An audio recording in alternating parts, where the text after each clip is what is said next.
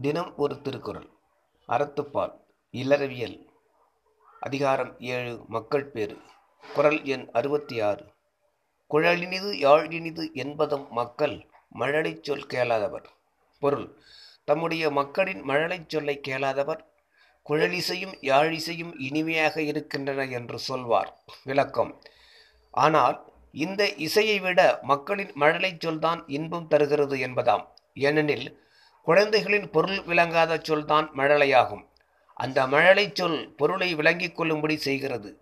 அவர்களுடைய தூய்மையான அறிவின் முயற்சியே சொல்லாய் வருதலினாலும் அச்சொல் பொருள் விளங்காமற் போனாலும் பொருளை உணரும்படி வைப்பதனாலும் வெறும் இசையை விட குழந்தையின் தூய அறிவு முயற்சியால் வரும் மழலைச் சொல் இன்பம் தருகிறது. அன்றியும் மக்கள் தங்கள் தொடர்புடைய உயிரகையாலும் இசையினும் அவர்கள் சொல் இனிக்கும். என்று பொருள் கொள்ளலாம். நாளை சிந்திப்போம்.